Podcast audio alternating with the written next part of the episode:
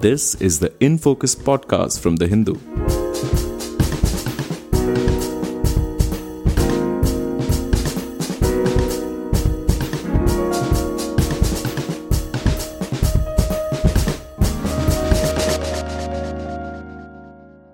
Welcome to the Hindus in Focus podcast. My name is Sriram Srinivasan, and this is part two of my conversation with Pranesh Prakash, co founder of the Center for Internet and Society and affiliated fellow at Yale Law School's Information Society project. In part one, we discussed the new rules that the government has introduced to regulate the digital space, with a particular focus on social media platforms and intermediaries. Welcome back, Pranesh. Can you now talk about the rules for digital news publishers and streaming services? A three tier compliance mechanism has been mandated for them. How do you see this? So, first off, uh, I'd like to note that it's not clear to me that this is uh, actually in line with the law. So, how laws in India work when it comes to uh, what is called delegated legislation is that Parliament of India at the central level makes laws. Those laws need to abide by constitutional requirements. Uh, and then in those laws, they may sometimes provide for the government of the day to make regulations, to make rules. Now, those rules have in turn to be both in compliance with the constitution as well as in compliance with the law, the statute, the act under which they, you know, the the uh, executive government gets those powers. So the government of the day can't make rules which go beyond what the parent act, the parent statute allows them. It seems to me that is exactly what has been done through this uh, section dealing with digital media Okay, so publishers of news and current affairs content and publishers of online curated content. So a code of ethics is proposed and a procedure is, is proposed for uh, implementation of those that code of ethics. But the government, it doesn't seem to me, has the power to make these regulations because the parent act, the Information Technology Act, under which these rules are made, actually do not provide for this at all. And so I would firstly question the, the, what is called the vires uh, of the, of the government to make these rules and target digital media. But that apart, uh, getting into, into the actual substance of it, I would say that there are huge problems for other reasons as well. These are, in essence, um, put down as uh, self, uh, or they were at least advertised as self regulatory mechanisms by these, uh, you know, digital media platforms. But uh, if you if you look at it, it's it's not quite self-regulatory because uh, the code of ethics that need to be followed are actually laid down by uh, the uh, the government by in in these regulations in an appendix, and uh, so there's that problem. And apart from that, uh, there's the issue that these wish to target uh, online video platforms when they talk about uh, when they talk about uh, what is the term that they use again? Um, I keep forgetting. I'm sorry. I'm just looking that up. When they talk about publishers of online curated content, right? They wish to actually target uh, video content, but the the term itself, publishers of online curated content, actually doesn't specify that, and the rules themselves don't actually specify that anywhere. Uh, it's only the explanations provided by the government which which lay that out. Uh, so it's it seems that that and the requirements are the kinds of things that you know one would expect of video content So, uh, saying that you need to classify things according to the uh, age appropriateness of of that content. Uh, so, into categories such as U for universal, uh, U slash A for those which may be viewed by with parental guidelines, uh, U slash A 16 plus for those which are appropriate only for people above the age of 16 with parental, or sorry, um, uh, under the age of, of uh, 16 with parental guidance or freely above the age of 16 and a for those which are restricted to adults and so on. So these these kinds of classifications are, are more common and are required under under indian law but though with a different set of classifications.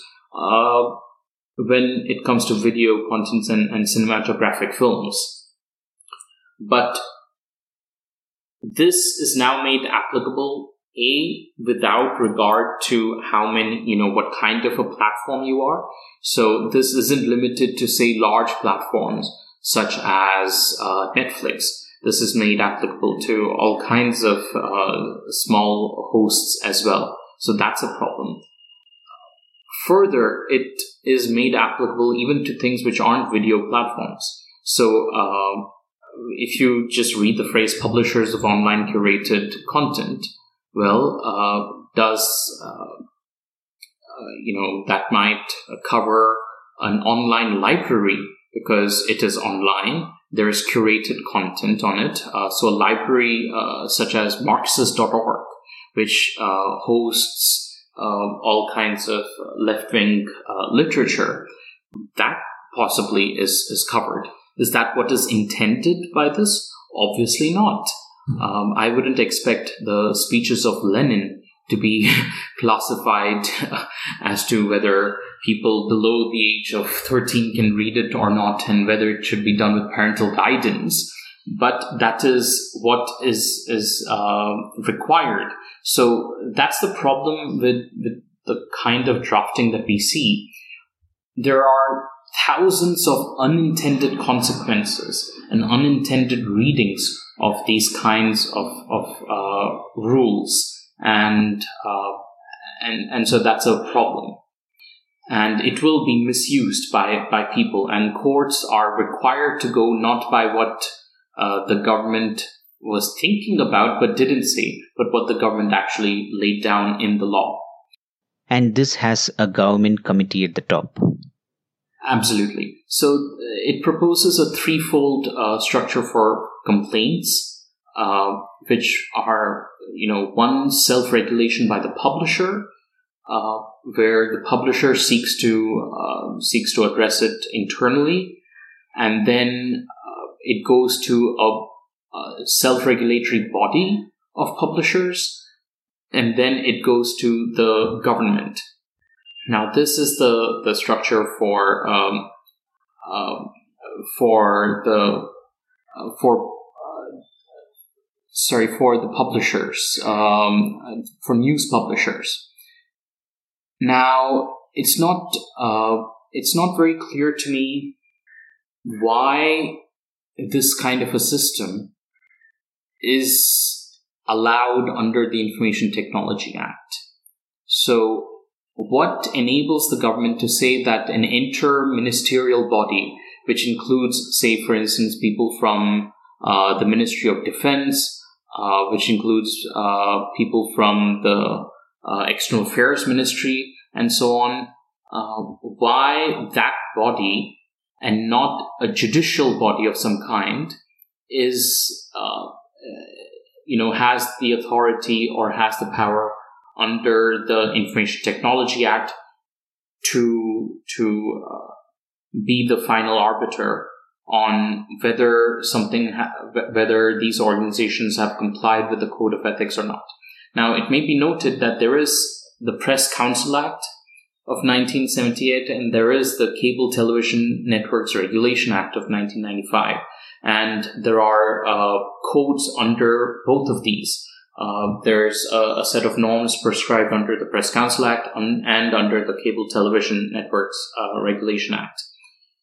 So those might not apply, but then you know, why is is a separate procedure being set up under this rather than in, in a separate law, which you know will be separately discussed. We'll have to go through a set of consultations. And actually, that's uh, that brings me to a point which uh, I forgot to mention earlier, which is much of of this is has been passed without any consultation whatsoever. So the entire component on uh, which covers uh, online news and which covers online curated content is completely new. Uh, it wasn't there in the 2018 draft that was made available, um, and and you know for which uh, various entities provided comments. This was not part of that at all. So this is completely new. People haven't seen this, and now it's the law of the land because they've uh, been notified. And so it, uh, this has been passed without any consultation, without any public consultation, and that's uh, that is is a problem. That's not how laws should be passed in a democratic country. Aren't there emergency takedown requirements under the new rules? absolutely, there there are. But then you could say that there are uh, emergency takedown um, requirements under Section 69A of the Information Technology Act itself, and that this isn't actually something new that has been uh, brought in through these uh, new set of regulations. So uh, that's not that's not a fresh set of concern for me, but the idea that uh, that the government could could pass these under the IT Information Technology Act, to which the, there is no relevance, like which doesn't provide the government to pass these kinds of rules, and uh, do so without any consultation whatsoever. That I think is a is a big problem, and I can't see possibly how this can be held to be legal if this is challenged in, in a court. How do you see the rules here compared to, say, Section 69A of the IT Act, whose implementation critics say is shrouded in secrecy? Will these rules operationally replace 69A? So that's uh, one of the few things that these rules are very clear about. They say that they will not replace uh, 69A rules and that those uh, rules will, will continue to operate. And so uh, that's uh, the the 69A rules uh, are also, in in my opinion, um, and when I was with the Center for Internet and Society, we sent in comments uh, on this when they were in draft stage as well of questionable constitutionality. Uh, they, uh, for instance, propose a, a, a, situation of secrecy under Rule 16 of, of those rules where what the government has asked intermediaries to block is not actually made public. So we have a divergence here. You can't block, you can't, for instance, ban a book without uh, making it public that you banned a book, but you can ban websites uh, without that being made public and there is a pr- procedure both under uh, 69A as well as under these rules for the public to directly complain. And now that's something that the uh, the Supreme Court actually held to be un- uh, unconstitutional or uh, unlawful. Ultra vires actually the the Parent Act because the Parent Act requires uh, that there be uh, actual knowledge on part of these intermediaries about the illegality of certain content. And uh, when they're brought when illegality is brought to their actual knowledge they're required under the law to actually remove it which makes sense. But then under the 2011 situation as i gave with the example of my my uh, colleague sending those ridiculous takedown requests even private persons were in a position to send requests for removal of content and howsoever ridiculous those requests were, were we found that most entities actually removed the content that we described and in some cases even went above board in removing that content. Can you elaborate on that experiment? Uh, absolutely. So, uh, so a researcher called Rishabh Dara, who worked with CIS at that time, uh, actually devised a very interesting uh, uh, experiment to to look into this uh, when these rules were passed in 2011. He made a set of complaints, sent a set of complaints all of which were defective in some way or the other. Okay, uh, some which didn't comply with procedural requirements, but most of which did not comply with substantive requirements of the law. Uh, so, to give you a simple example, uh, the law required that uh, things that were harmful to minors uh, should not be allowed by intermediaries and that provision is actually carried over to these new rules as well, where it says harmful to child uh, should not be allowed by intermediaries.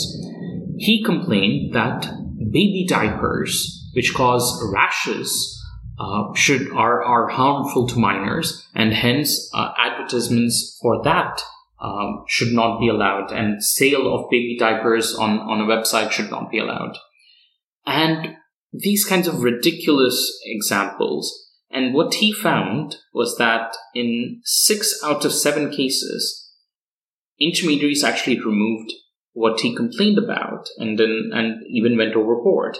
Now he he documented all of this uh, in in a paper, and we shared that uh, with the government after the rules had been passed, and pointed out that this is uh, open to abuse and that was also presented to the Supreme Court uh, when they were hearing the Shreya Singhal case, which focused mostly on 66A.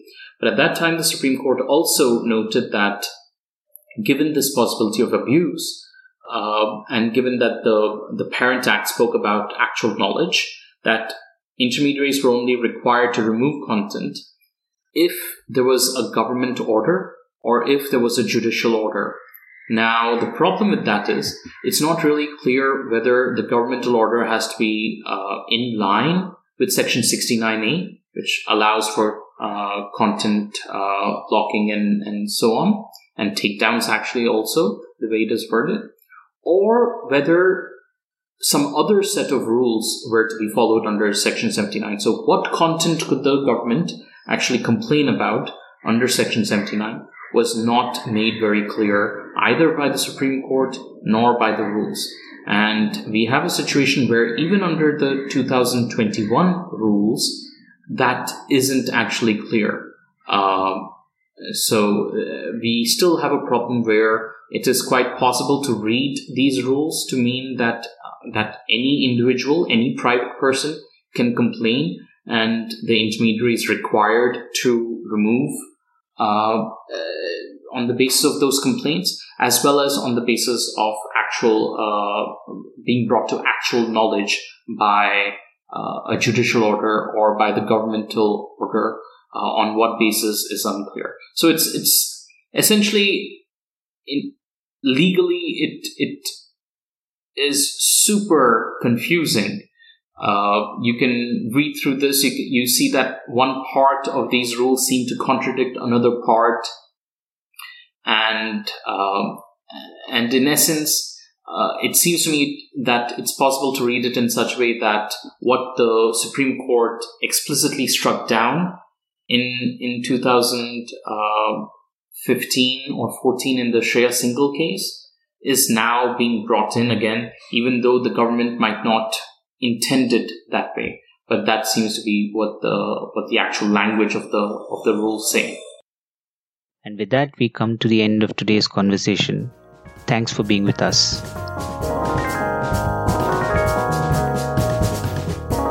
In Focus will be back soon with analysis of the biggest news issues. In the meantime, you can find our podcast on Spotify, Apple Podcasts, Stitcher, and other platforms. Just search for In Focus by The Hindu. We'll see you soon.